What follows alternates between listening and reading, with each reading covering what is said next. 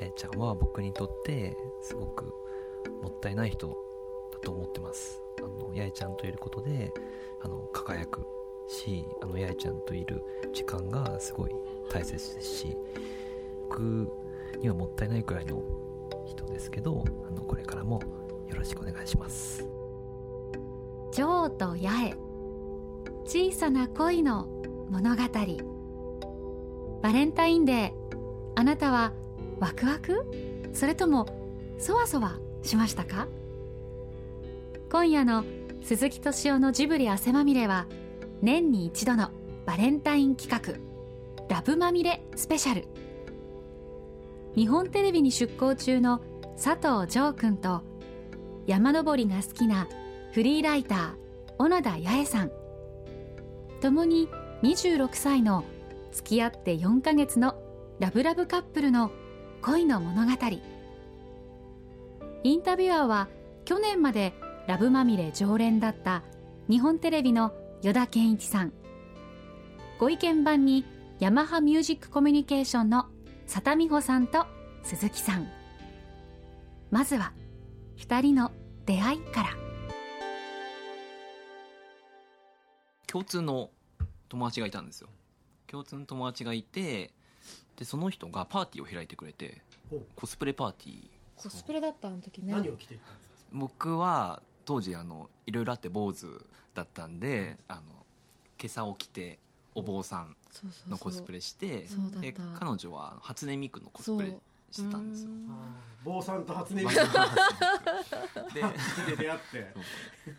どうして惹かれ合うのか分かりませんけど出会ってどうなったんですか？僕はいいな第一印象どでこをいいと思ったの？なんかすごい明るくて初音ミクのか格好を渋谷駅で、駅のトイレでしてきてやってくるとかなんかむちゃくちゃだったんですよ。うん。街中をその格好で。渋谷駅を初音ミクで わーって走ってすっごい写メ撮られた緑の緑の髪着てそう。外人に「ワオ!」とか言われて。そう。でそのなんかはちゃめちゃ加減があこの子なんかすごい面白いなっていう。うん。好きではないんですけどあなんか気になるなって思ってて1ヶ月ぐらい時間空いたところで八重ちゃんが電話かかってきたんですよ。夜遅くに。でその日は僕は仕事が早く終わって中目黒のバーで飲んでたんですよ 卓球バーで。ー君が中身のあまあいい我慢あ我慢のしてきましょうのでそこを僕は常連で。笑わないこれ常連の中目黒のバーで一人で飲んでたの？一人で飲んでて、そこ常連なんで共通の友達が何人かいるんですよ。のそのお店で知り合った友達っていうのがでその友達と話してる時にい。きなり八重ちゃんから10時ぐらいに電話かかってきてなんかそれだと私がすごく好きになったみたいだねいいけど。俺から見るとそうだよ。時系列で言うと、省いてる。渋谷でご飯食べてるの省いてるもんさっきから聞いてたら。うだよ。うん、渋谷そっちが渋谷でご飯食べようって誘ってきて 仕事終わりにご飯食べに行ったんだよ。渋谷の和 食屋さんで。大事なエピソードが抜けて。そうでそ そこで。記憶が。じゃあ最最初に飯食った話を今の省いちゃったの？省いてる。だからだからそれじゃ完全に私がも自分うめっちゃ恋焦がれたなそんな大事な話を何かっこつけてくれてんの？先にバーじゃなかったっけ？先にパンじゃないよおかしいじゃん。でも割と行くんですよご飯とか。なんか全然。あそこのハードルはじゃあ八重さんは低いんですね。割と人が好きなんでサクッと行っちゃうんですけど、で行ってでねあの一緒にご飯食べてう、ん。ねそこでだって事実上初めてちゃんと話すそわけですね。そうそうそうそうそう。何話したか何も覚えてない。でもすっごく喋ったの覚えてる。でめっちゃ聞いてくれるんですよ。私が喋ってるのを。ペラペラペラペラペラペラ何喋ったか覚えてないぐらい喋ったんですけど、全部聞いてくれてて多分半分も本当は聞いてないんだけど聞いてるふりもまたうまくてこの人のこのポテンシャルはすごいぞとそうじゃあ1回目は1回目のお食事の時はすごいこうなんですか好青年。なんかよめっちゃ話聞いてくれる人。でえご飯食べてじゃあね。まあで。もかなり遅くまでいました。ただ何もしてないです。そんななんか。いや本当に何もしてないんですけど。一回一回目は。ご飯食べ1ただけです。回目のご飯の時は。はい。いやなんか疑いの目が怖くて。おとなしく。はい。ところがその中目黒のバーに。中目黒のバーにちょうどその電話かかってきたんで、じゃあ一緒にバーにいるから飲もうよ。あのねあの時気づいたんだけど寂しい気持ちの時って、めっちゃめちゃ話聞いてくれる人がポンと思い浮かぶの。うちの親友ってそれなのね。すっごく話聞いてくれる子で、ああじゃあその子ダメだってなった時にだからそれまだ会って3回も経ってないんですよ。でもねパンって思い浮かんだのはすっごく話聞いてくれた覚えがねすごくあったの。で聞いてくれると思ったら中目で卓球でバーで卓球でバーなんか話なんかできないじゃんってね。僕ずっと卓球してて。そう。で何それ？卓球ができるバーっていうの？卓球バーなんですけどで僕のカその常連の飲み友達がうん。八重ちゃんと話してて。でその僕の飲み友達が八重ちゃんに「ジョジョーのことをどう思うの?」っていうふうにあその場で？その場でうん。2人友達がいたんですけど、うん。その2人が八重ちゃんをそうだったね。囲んいでや結構確信に迫るね。ジョークの試合してる最中に？試合してる最中に過去過去「どう思うの?」って聞いてくれてで八重ちゃんが「半々」って。半々「半々」って言ったんですよ。半官半民みたいな。そう半々あで僕それ聞いてあどうなんだろうなと思ってこれ押した方がいいのか、うん。引いた方がいいのか、うん。すごい、あ50%もあると思うか。うん、50%しかないと思うか。結果的にあの時すごかったのは、もう本当にそのあのさその常連の友達がさ「ジョーお前あ向こう行けや!」みたいになって、うん。なんかそんな中学校の時あったのこういう光景みたいなさ。そうあもう大教えられ言ってこいみたいな。大大事な話俺ら大事な話するかするから。らちょっと店の隅に行ってこいみたいで初対面のその常連の2人に囲まれて「どないや!」ってなんか詰められて「えっ?」って思っていやじゃあ私があれですごいと思ったのはあれでひょーんって本当いなくなってでうん帰ってきた時に普通の普通男の子だったら「もうやめろよ」とか「なんだよ」って言ってひよったとこ見せるところがそのジョー君はあの「どうやった?」なんかこうひょうひょうと帰ってきてこいつはすごいと思って。二度目なの。酔っ払ってた。話聞くは動じないはすごいと思思った。ああれあれ結果的にちょっと好感度上がってピンピロリロリンってなってちょっと。ででえその場で二人きりになったの？その後は僕ら二人っきりにならずに一緒に帰ったんですけどバーを出て。うん。共通のその友達の家に。ママのね。ママの方のうん。家に行お母さんのって、友達のねで飲んでたんですけどあのーそれからまたしばらくなかったんですよ。で電話してきてたよ。電話は 電話私がは実家帰ってる時電話してきたもんだって。盆にめっちゃ。ちょっと待ってよ。でもでも嬉しかったでしょ。じゃあ待ってよ。すぐ電話したみたいでしばらくなかったって。二軒太でエヴァ特集はい「エヴァンゲリオン9」が公開されるんでそのエヴァのページを担当するようになったんですよ。10ページぐらい。うん。でその僕はまあエヴァとかあの見てると思ってたんでじゃあなんかエヴァについて書き手知らないかっていう相談を仕事の電話でしてきて。でそれが夜だったんですよ。でその日からほぼ毎晩1ヶ月ぐらいついたんですよね。でそれで10月になって。秋が来てで八重ちゃんの仕事をその共通の友達の家でやると。で僕もじゃあその日の晩に行くっていうふうに一緒に仕事をしていたら接近したんだ。接近もう急接近して、うん。で付き合うことになったといううーん。えそれ決定的ななんか付き合うことになったっていうこ決定的なのはう。ちゃんとお互い意思確認はあったんですか？意思確認が先ですか？意思確認は後ですか？あれは後だったがね。後だったあのこうやって。こうやってこんなあんな。いいな深夜ラジオみたいな。まあ言言えないですけどその共通の友達の家であのこうやって抱き人んちでそういうことするのやめてもらえるかなもう。ねえねえちょっと。いいいかがわしいことしたわけではないんだけど、はい、あ意思確認をねあのうん先に体があってその後に。体体って違いますあのもうなんでそういうのなんてかなんでそういう言い方するもうちょちょっと待って。ちょっと私には刺激がちょっと強い。ジムに汗まみれ史上最も。汗かいちゃって本当に。危険な。いやどうしよう。なんさすがか汗まみれ。ちょっとちょっと私いろいろご無沙汰なんでちょっとな。んか今のさ今のそれじゃさそれさ人んちでそうなったことになっちゃうじゃん。そうではないじゃん一応。ああどうしよう。なんて言葉を発したんですか？好きだよっていうふうに言ったんですよでそれ。どのどどれなのかな？どれどれ？好きっていうのは。じゃあ思いついたのちょっといくつか好きだよと？言って。好きだよ、うん。好きです。って言って、あとなんか大丈夫とか言葉かな。好きだよ好きです。大丈夫？大丈夫大丈夫。八重さん生活正解は入ってますか？うん実は私もそんな感じだったかなって気がしてきた。覚えてない？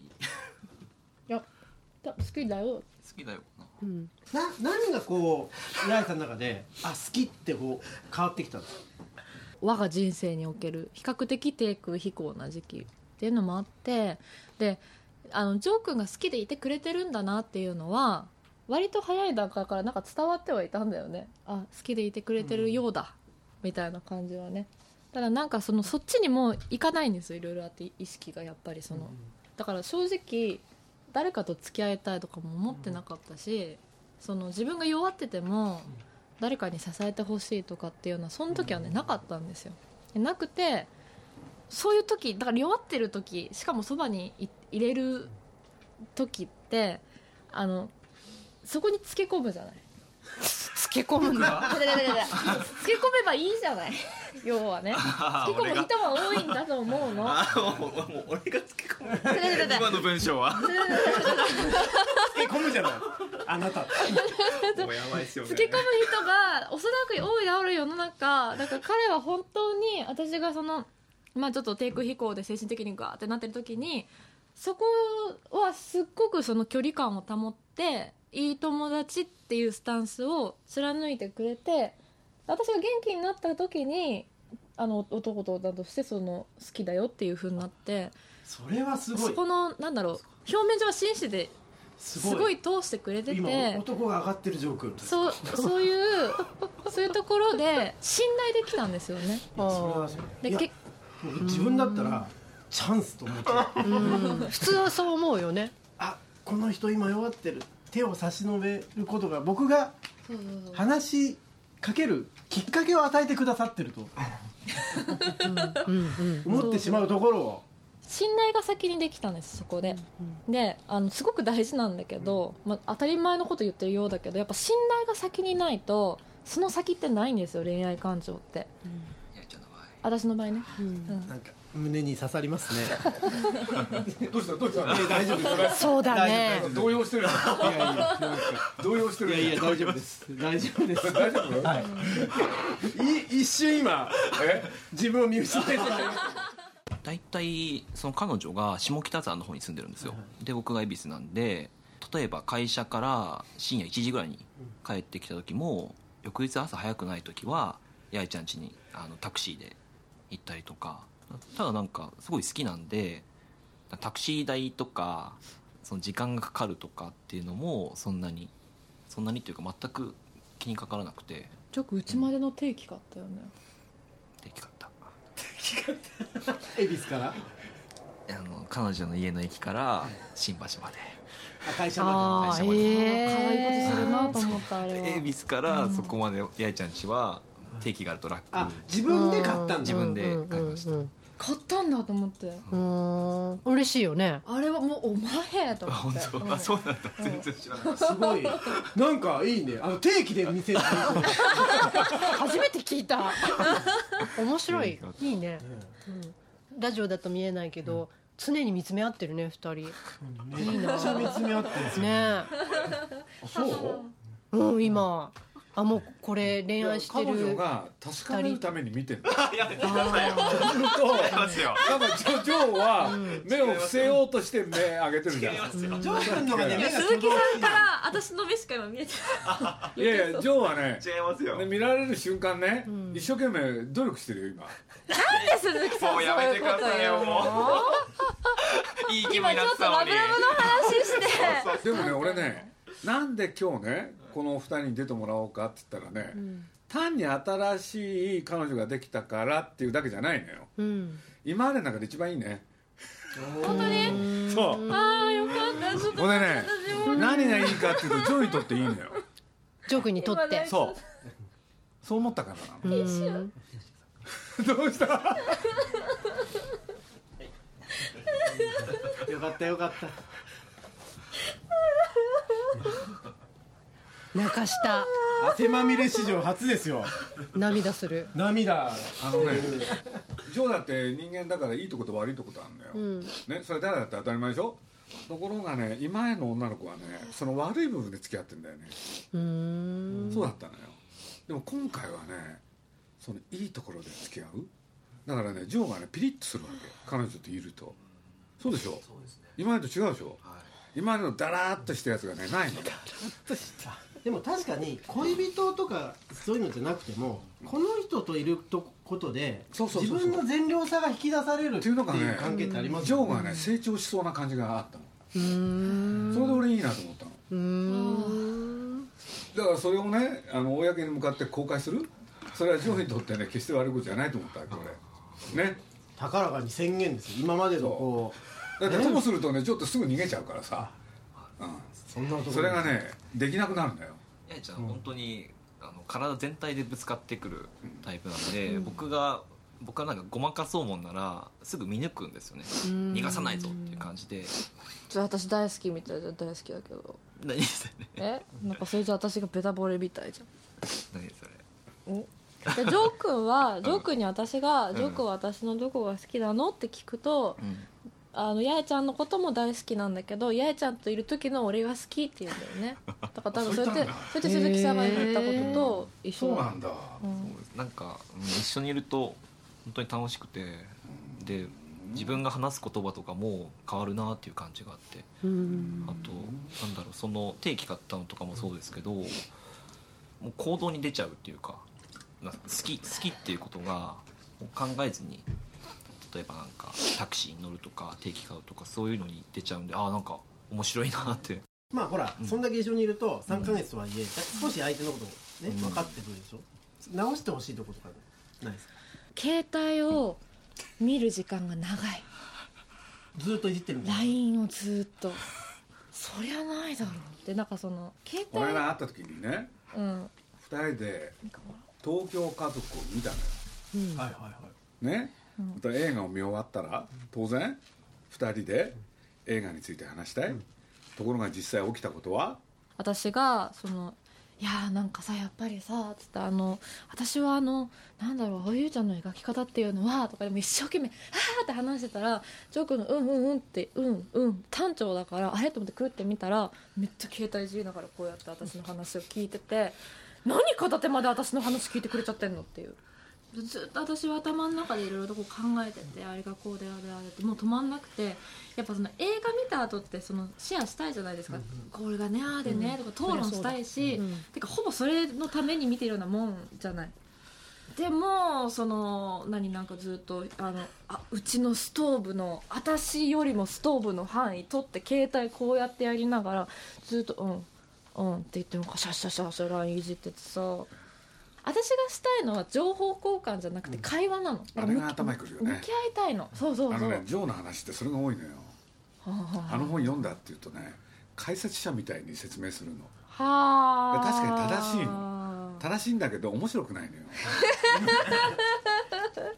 頭で聞くのとここで聞いて考えるのって別事なのよ、で私がしたい会話はやっぱそのハートとハートハートってなんかあれだけど心を通わせたくて言葉を返してるわけよ。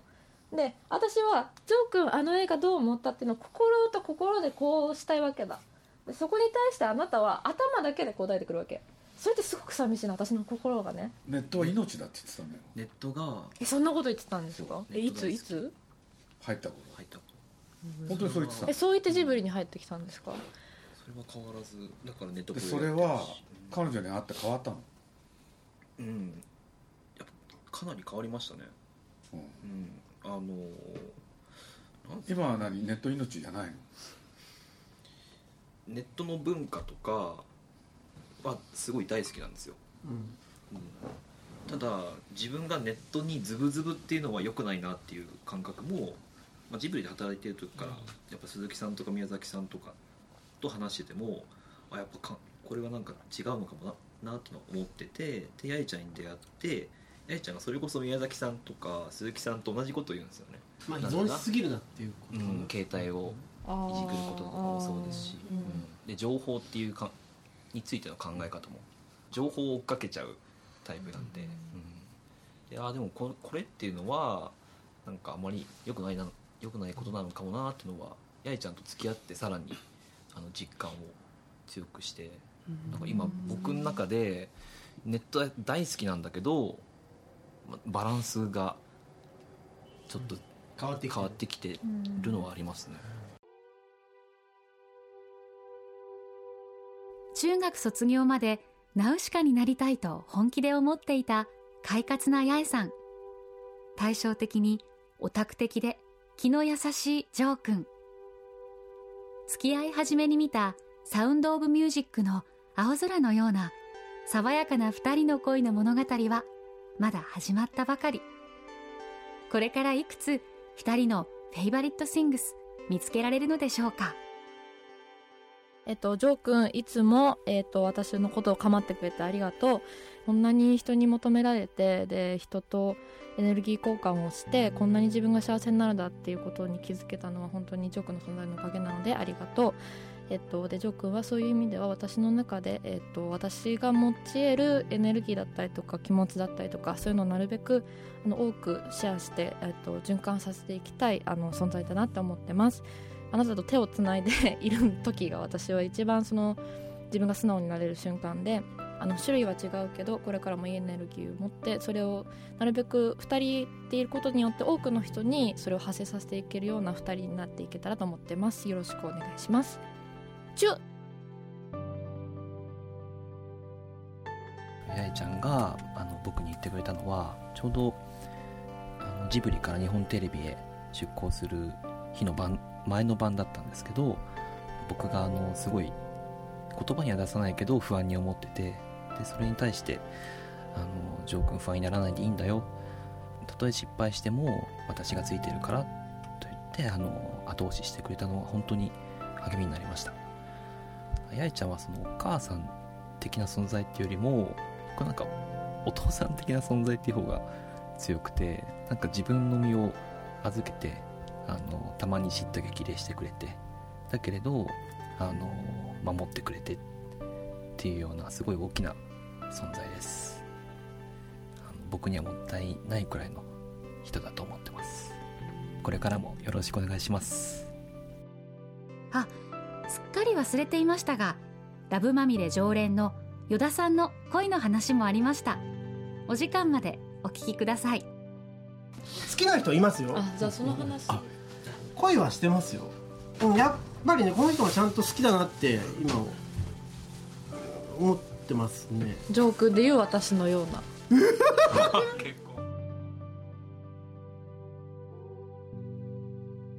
鈴木敏夫のジブリ汗まみれ。この番組はウォルト・ディズニー・スタジオ・ジャパン。JAL 町のホットステーションローソン。アサヒ飲料。日清製粉グループ。立ち止まらない保険 MS&AD 三井住友海上。au の提供でお送りしました。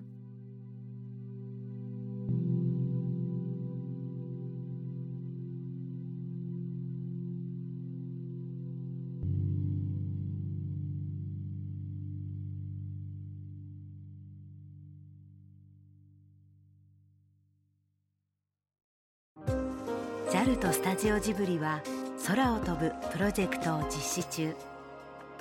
空を飛ぶことのロマンを伝える素敵なプログラムを展開しています。空への尽きない夢を感じてください。詳しくは JAL 空を飛ぶで検索。